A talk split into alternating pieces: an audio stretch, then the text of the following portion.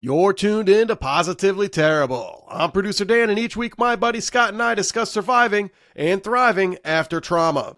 It's a journey that started when Scott, his wife's fiance, and her boyfriend walked into a bar. This week's decent human being is Dana.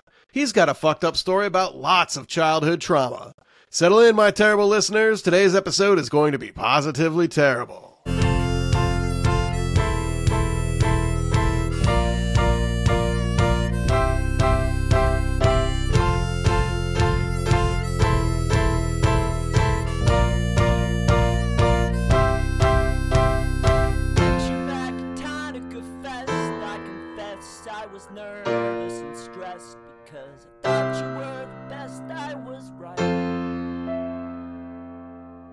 Hey, Scott.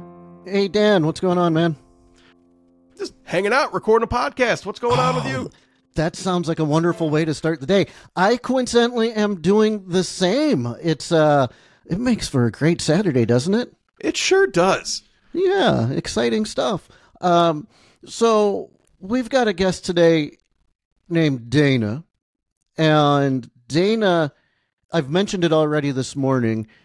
When I first talked to him, he told me a bunch of stories and then kind of got into the point where he's like, and then I turned eight years old and I was taken a little aback. Uh, this man is in a very good place in his life for someone who's been through so much. So, Dana, how are you today?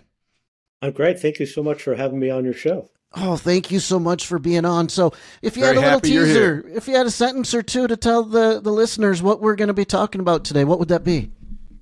Well, I uh, can uh, proudly claim that I've healed a lot of trauma.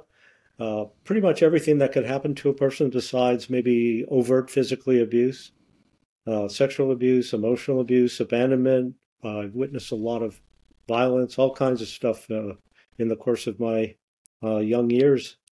Yeah, I can't do anything but shake my head and uh, say I'm glad that you're here today and willing to share. It sounds like you must have really taken control of, of your life and, and how things affected you at, at some point, and I admire you for that. So thanks for being here, Dana. Thank you. All right, so let's let's kind of turn back the clock. A lot of times I start these interviews by asking kind of the same question like who were you back then? But the way you and I talked, it sounds like there might not even have been a who you are that had been formed before there was some uh, informing of your personality by trauma. So if we can go back a little bit, can we talk about um, like kind of your your your earliest memories and and who you were and what was going on in your life? I, I know that this is really young.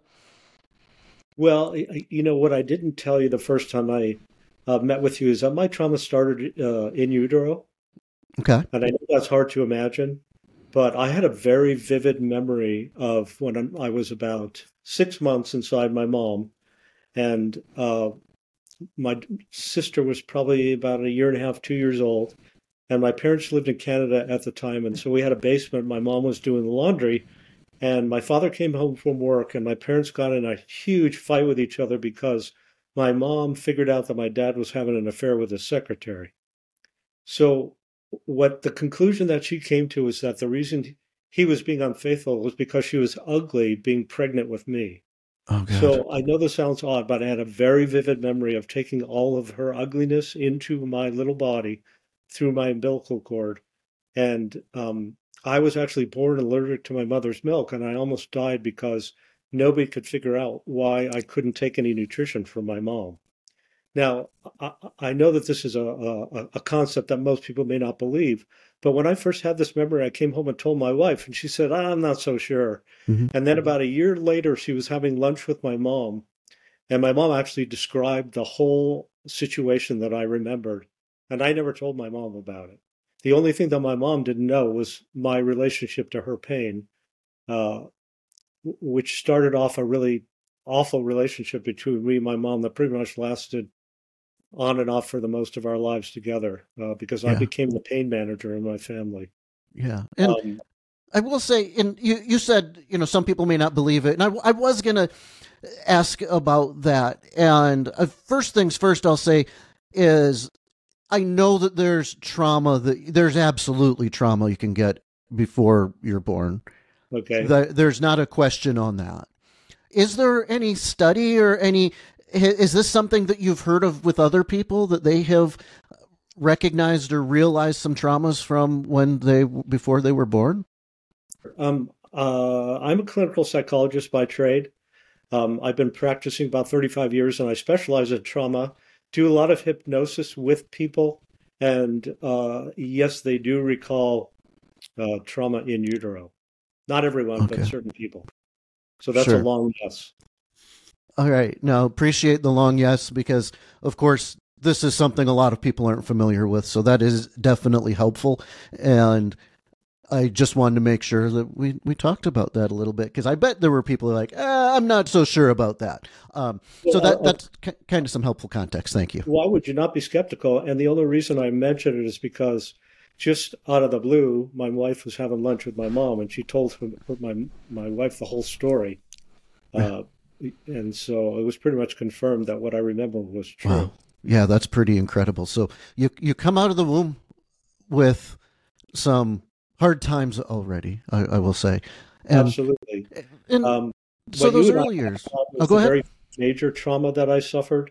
Mm-hmm. Um, I went to the hospital to have uh, hernia surgery. That I was born with a double hernia as a little boy, and um, back in those days, uh, you could your parents didn't stay with you when they left you at the hospital.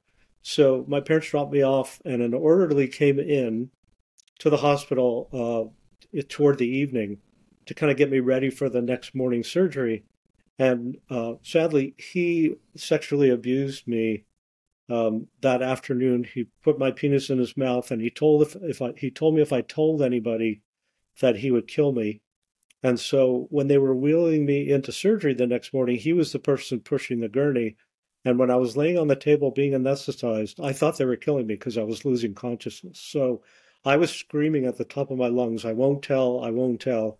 And these memories got so repressed as a result of uh, the fear that I was dying that this didn't come back up in my life until I was in my 30s. Wow.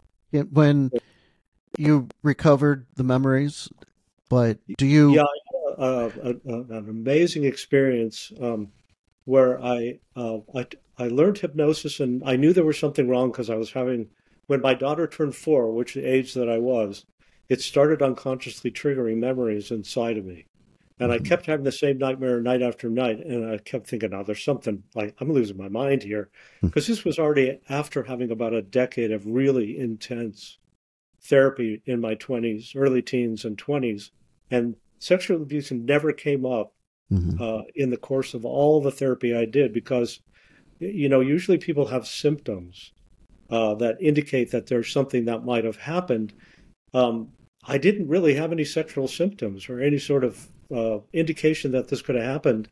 Um, I don't know how graphic I can be on your podcast, but what I will tell you, however graphic you want to be, the only thing that was weird was that when a woman would perform oral sex on me, I would go numb.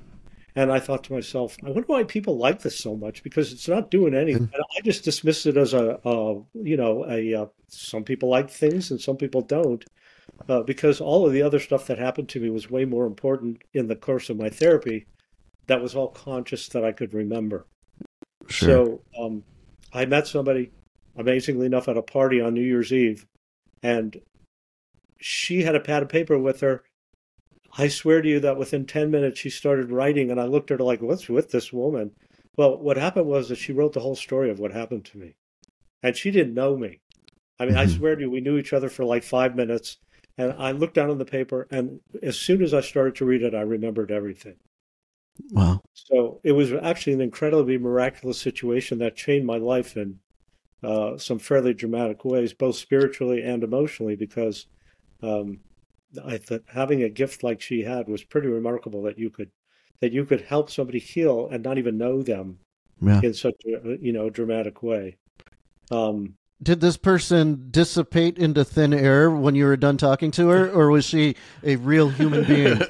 well, the, yeah, I'm smiling now because she's actually my sister-in-law now. And, okay, so she does exist.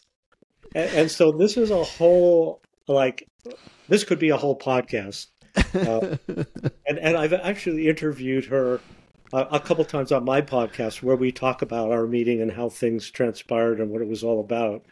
Uh, we actually just did a podcast a couple of weeks ago on healing trauma with love. Uh, Okay. Because this woman has an incredible gift. She writes, in my opinion, from God or whatever you want to call it, Sure. and it's really profound. So Okay. uh, we wrote, she wrote about trauma, and then we had a discussion about what was what showed up in the writing. So, Okay. uh, Well, I do wanna- off topic, and I apologize for that. Yeah, Um, no, and, and I think this is super interesting stuff, and I might even come back to it in a little bit. But w- I do want to pull back a little because we, we've we've jumped ahead some. Um, Okay. You had this surgery. You did not remember it until later. When when you did remember it, did you Uh-huh. remember it as something that had happened to you? Did you remember like the emotions with it, or just, Oh. is it more like a picture? traumatic, very super emotional moment that actually lasted for two or three hours because I was so overcome with, uh, you know, the intensity of what could have been buried inside of my soul all of this time. Because I was already practicing, and I didn't believe in repressed memory. I thought it was Okay. like, uh, you know. Uh, so I, I got a really important lesson in not having preconceived notions about anything. And then, you know, I'll, I'll be honest with you. I look back on some of the people that I have been working with previously, and I did not get the clues that they were sexually abused, which is a really important thing in the world of therapy. That if your therapist isn't clean and clear about what happened to them, then unconsciously they're going to avoid things that might trigger their own issues. Mhm. So uh, this is for people who are looking for a therapist based on the need for healing trauma. Make sure that that person has had enough therapy to really take care of whatever their issues might be. Because I be- I became a completely different sort of therapist after this experience, Wow. and started uh, really devoting my life to helping people resolve all the different types of trauma that they had suffered, uh, including sexual abuse. And and I can tell you that I've heard stories that you would never imagine could be possibly true, um, you know, about people's lives and the things they've had to overcome. Yeah. Um, I will say that my family had to flee Canada about six months after my surgery because my dad uh, was going to go to jail. He was a criminal. Okay. So we ended up leaving the country very quickly and going to Europe for a little while. Uh, then we went to Israel for about four or five months when my dad couldn't learn Hebrew. So we ended up in Brazil, of all places, in 1959. And my dad, my dad started uh, exporting coffee to the United States and was doing pretty well. But then there was a, a political uprising while we were there. And I remember as a five year old looking out the window and seeing soldiers killing people in the street. And I was like, what the hell is going on here? It was so scary and so traumatic to see, you know, people being killed in front of me as a little kid. And uh, very shortly after that, we had to leave Brazil in a big hurry because the government was not friendly to uh, foreigners at that moment. So that's how I actually ended up in California. Yeah. Um, and six months after I arrived here, it was right before school, and I was crossing the crosswalk to go to play in the playground, and I got hit by a truck. And my little brother was with me, and I flew up in the air and landed on my butt. Now I didn't get horribly injured, and I thought that that that's I it, that it was my fault. Yeah. So I'm running down the sidewalk home. My little brother's chasing after me, screaming and crying, and the man that hit me in the in the truck was following me, making. He, I didn't know he was wanting to make sure I was okay. I thought he was there to finish the job. So my brother's God. screaming, "Leave my brother alone!" And I'm like, "Holy shit, this guy's coming after me!" And then finally, I realized that um, he just wanted to make sure I was okay.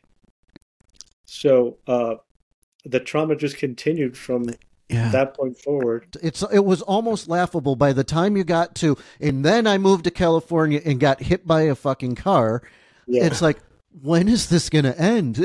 and my reaction was almost to laugh, not in a ha ha this is funny, but like in a holy shit. It- you you packed in a lifetime's worth of trauma in it sounds like 3 4 years. And Well, And a few months later, uh, I was a pretty wild kid. I spent a lot of time in the emergency room. I was uh, surfing on a rocking chair in my living room. And I flew off the rocking chair into the side of a, a, a coffee table. oh my god. My eye right here hit the edge of the coffee table and split my head open. and there was blood everywhere. And I'm so lucky I didn't lose my eye. Uh, and my parents were actually away, and we had a babysitter, so they came home to a bloodbath, and uh, you know, things just continued from there. It sounds like it. Laugh at it because it's like, you know, holy shit, how much can a person deal with and still Right. kind of put one foot in front of the other? Right. I would say by that by the time that all this happened, I was a super anxious, really angry kid. Yeah. So I started to lead a life of uh, of violence. I fought all the time. Okay. And Dana, Uh, can we come back to that in just a second? Because Sure. I, I do have some questions. You left us kind of with a lot to unpack in a very short period of time. Okay. When you had the surgery, yeah. so is having surgery in itself for someone of that age already a trauma? Yeah. I mean, I, I you know, uh, uh, uh, being left at the hospital as a four and a half year old was Oh, sure. Was super scary. But then having somebody, uh, you know, abuse you and threaten you with death, it was pretty uh, a defining moment in my life, even though I didn't remember it afterwards. Yeah, and then six months later, you're moving around.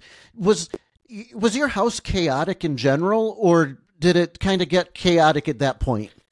Well, I will say that um, uh, some of it is based on my. Um, I, I come from a Jewish family. Okay. Um, on the thermostat in the wall, there was not a temperature regulator; it was an anxiety regulator.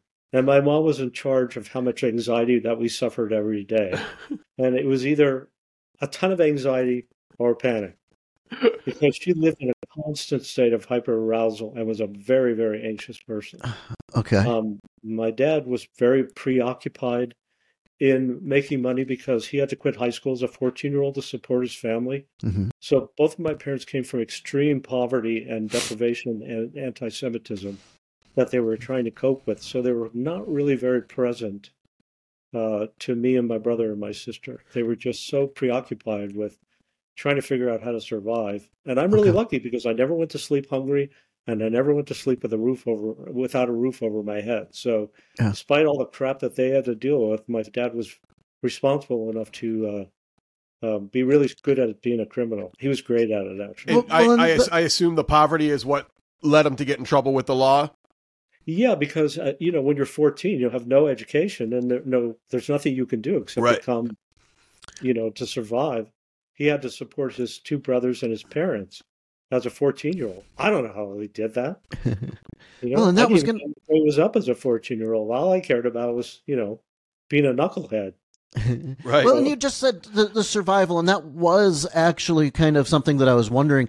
Like, if is the criminal crim, criminal activity was it still about survival when you were around? I mean, at some point, I'm sure that it absolutely 100% was.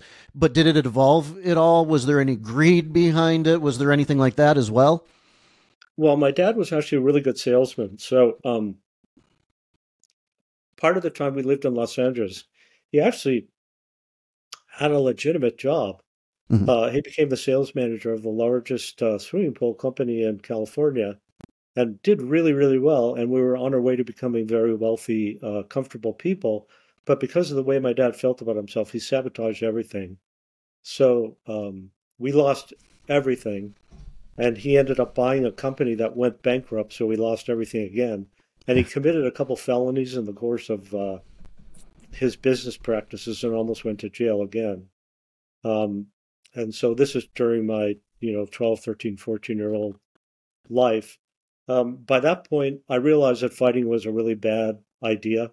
So I started getting high. I lived in Los Angeles, and drugs kind of poured through the, uh, that you know, they just poured into the world during the '60s Mm-hmm. and nobody knew anything about anything. So we did. My friends and I just started getting high at a very young age, and I, I didn't. I didn't go to school uh, a day where I wasn't high from the morning, the moment I woke up till I went to sleep at night, until I was about 17 and a half when I started therapy for the first time. Was it anything you could get your hands on, or was there a specific drug of need? No, mostly it was uh, marijuana every single Okay. day and hallucinogenics um, for uh, uh, added recreation. I never got involved in heroin or any of those kind of drugs. It was way more uh, to enhance the adventure of being a surfer and you know just being a wild teenager. So, some extent out there having fun, but you've also said you were an angry kid. I was, and that turned into depression when I stopped fighting. So I think the my relationship with drugs was about treating uh, an underlying really deep anxiety and depression Mhm. because I never felt comfortable. I was always really lonely, super self conscious with women, um, and I was able to have fun, but not compared to the rest of my friends who didn't come from the kind of background that I came from. Yeah. And from your therapist point of view, now, why do you think that was? I mean, do you think that moving around a lot made it hard to settle and make friends, or the trauma, or what was it? I think it was a combination of a bunch of different stuff. Uh, I had an, I, I, when I was in fourth grade, I remember saying to my dad, "You have to promise me we're never going to move again," because I was so tired of moving; it was horrible. Mhm. And he made me a promise that we would never move again. And then six months later, I came home to a uh, for sale sign in front of my house, Huh. and I remember taking a hammer and just just destroying that that Oh, wow. sign. And you know, my dad comes outside, and I'm just tearing the sign apart. You know, he's screaming at me, "What are you doing?" I said, "Well, you promised me." And he said, "Well, I just changed my mind." Yeah. So um, the instability of living in one place and then a few days later living somewhere else because he had a wild fantasy that he was going to make his millions somewhere Mhm. else was uh, was very traumatic. But I also, I pretty much raised myself uh, emotionally. Mhm. Um, my parents were just really preoccupied. It's not that they didn't love me, but they certainly were so filled with their own yeah. uh, pain and um, being messed up, and they didn't like each other at all. My dad was very overweight, and my mom would tell him what a fat pig he was, and my dad would tell her what an idiot she was, and that's how they expressed their affection Wow. toward each other. So uh, Affection's one word for it. why they were married and any of that Yeah. sort of stuff.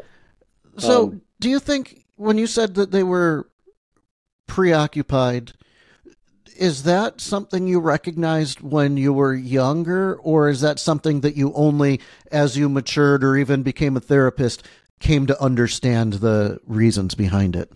Well, I had an experience when I was about 16. I came home one day, uh, really stoned out of my mind, and we were all sitting down at the dinner table. And I was watching my parents interacting with each other, and I was really high, so my filters were not working so well. Um, and I'm thinking to myself, you know, these people fucking hate each other. They don't belong with each other. So, Mhm. without realizing it out loud, I said, You guys hate each other and you should get a divorce. and my brother and my sister, and my parents looked at me like, Did you just fucking say that out loud? And I thought to myself, Holy shit, I did say it out loud.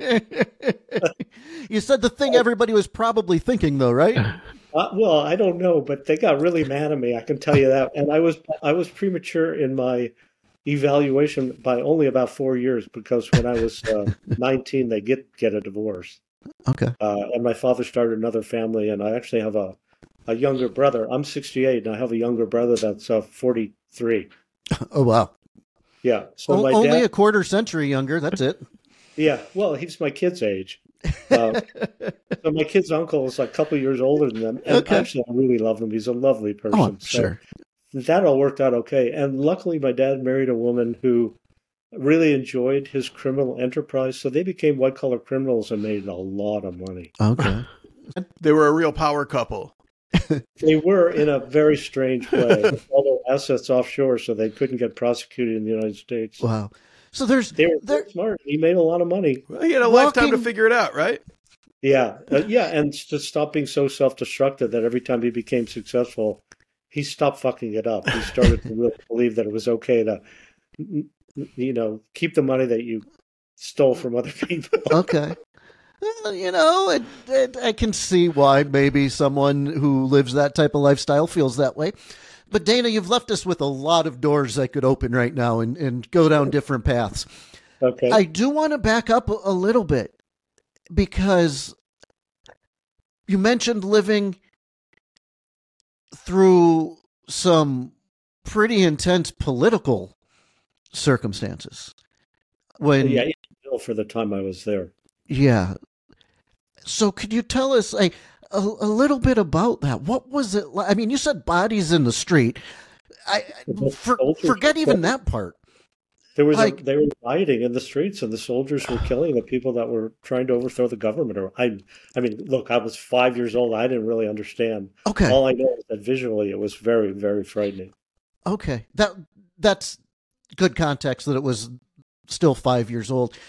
Because I was wondering, was there anything else that you could recognize? Like, were you able to go to school, or Yeah, I went to school in Brazil, and actually, along with all the shitty stuff that happened, we my parents got a nanny to take care of us, Mhm. and I fell in love with the nanny, and she was my first experience uh, of somebody who I loved so dearly and loved me, and I and I did not know love until I met this Mhm. woman in such a clean, pure way.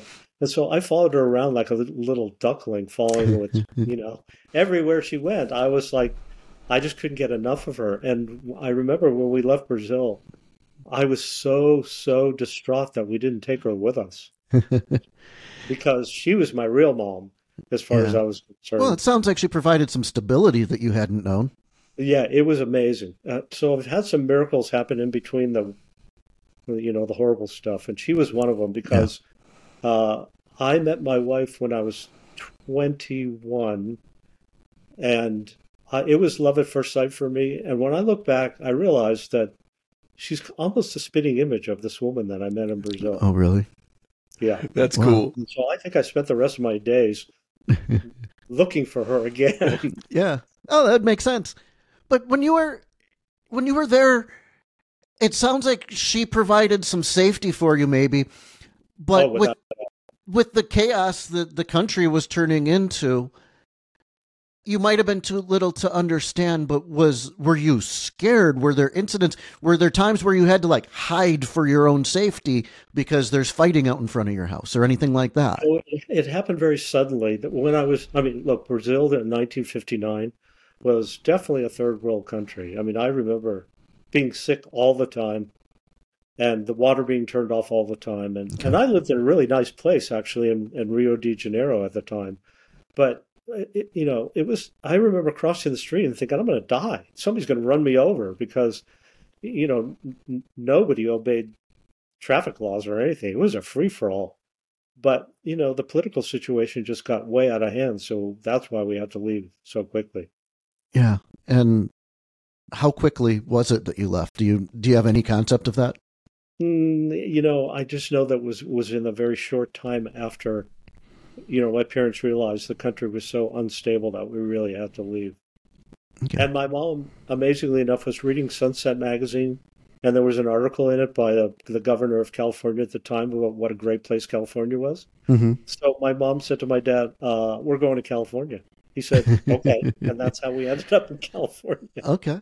I think that you're not the only people to end up in California because someone read an article about how nice it is to live in California. Yeah. Um, so you moved back, and you and I privately had spoken a little bit about you being a bully. And I was a, when I was in elementary school. Terrible. okay, can you remember how that, how and when that even started? Well, for whatever weird reason, I lived in a middle class neighborhood surrounded by uh, by Jewish people because my parents only felt comfortable being amongst other Jewish people because of all the anti-Semitism that they experienced as children. Okay. And it was really violent. It's just so crazy. We were fighting all the time. And I will say, even my friends' parents encouraged me to um, to fight. It was just a weird. It was just there was just bullying and fighting all the time. Yeah. And I've heard, I have heard other people tell stories, not on this podcast, but it seems like in some areas or communities that that might have been a part of life for a lot of people, like kind of an experience of you lived in the neighborhood, you loved the people, but you beat the hell out of them too. I, I don't know if that's what you're describing, but I've, I think I've heard similar stories before. This was the early '60s. Okay. And you so did you start picking on specific people or were you just kind of an asshole to everyone or how why why do you say bully? Well, I will say that only upon reflection did I realize that the people I picked on reminded me of my own vulnerability and Okay. weakness. And I just wanted to make it go away. And I was always a really intense kid, so Mhm. it came quite naturally to me to um, to fight. I, uh, I remember being in the principal's office in my elementary school, and the principal said to me, "You know, we should send you to Vietnam." And I'm like ten years old, right? Uh-huh. And I'm like, what the hell is Vietnam? She said, well, there's a war there, and you seem to fight a lot, and you seem to like it, so maybe we ought to send you there. And I thought, oh, okay. You know, right, that that's one solution. Um, yeah, that, that was what they, you know, that, was their first choice for me. yeah. And I can laugh about all this stuff now, but I can tell you back when it was all happening, I was not a happy person. Yeah. I was really scared and really vulnerable. And my path in life was to be really rebellious. I have a younger brother who watched my sister and I, you know, be really awful people. And he decided that the path uh, for him was to be really kind and, um, and uh, he went the opposite way. You told me, if I remember correctly, I have notes, but they're not up right now, that you got into a fight and realized the pain you were inflicting on, on other people. Did I remember that correctly? Yes, when I was about 14 or 15, um, I remember sitting on my bed and my hand was probably the size of a, a grapefruit from hitting somebody so hard. And I thought, I can't do this anymore. I'm hurting people. And that was actually the first awareness I had that I was Yeah. being such a horrible person. Um, and I never got in the fight since then. And I that's when I turned to drugs as a way of uh, medicating my pain and suffering. Okay. When you got into this fight, are you saying that because you were injured, you realized that that, that injuries hurt and, and didn't want to do that to people? You know, what happened was that um, I looked at my hand and I thought, boy, if I'm this messed up, I really must have hurt the other person. And before that time, Yeah. I was so locked in my own pain that um, I didn't really realize I was having such a terrible uh, effect on other people. Okay. Did you ever have any kind of real repercussions at the time? I- mean, No, Did you get into know, any never, real trouble? I, I Ever never got in arrested trouble or for anything fighting like or any, or I never got arrested for, uh, you know, being a vandal or any of that stuff. I was really lucky to get away with whatever uh, uh, I was doing. okay. And then you turned to drugs. And how long Yeah. was that part of your life? Well, that lasted till I was about uh, 17 and a half, and I, my parents were very liberal people, and they suggested that I get some help. And I went into therapy at a very young age, Mhm. at a at a time where therapy wasn't really very popular. This was like probably 1972 or something like that, and that's what began to change my life. And I spent a really pretty much of a decade doing really intense therapy. I got really lucky because the therapist I was seeing when I moved to Santa Barbara uh, took me under his wing. He convinced me that I would make a, a really good therapist. So he became my my mentor, saved my life, and uh, and then helped me become become a therapist. And I look back with such fondness about the influence he had in my life. Yeah, I'd say. So, when did you decide to be a therapist? What was that? Was there kind of a moment that you're like, you know what, this is for me? Well, it was. I've always been interested, and everywhere I went as a uh, teenager, people would stop and tell me stuff they shouldn't. Like I'd be sitting on a plane or a bus or whatever, and I think to myself, "Why are you? got- Why are you telling me this? You shouldn't be telling me this stuff. You don't know me."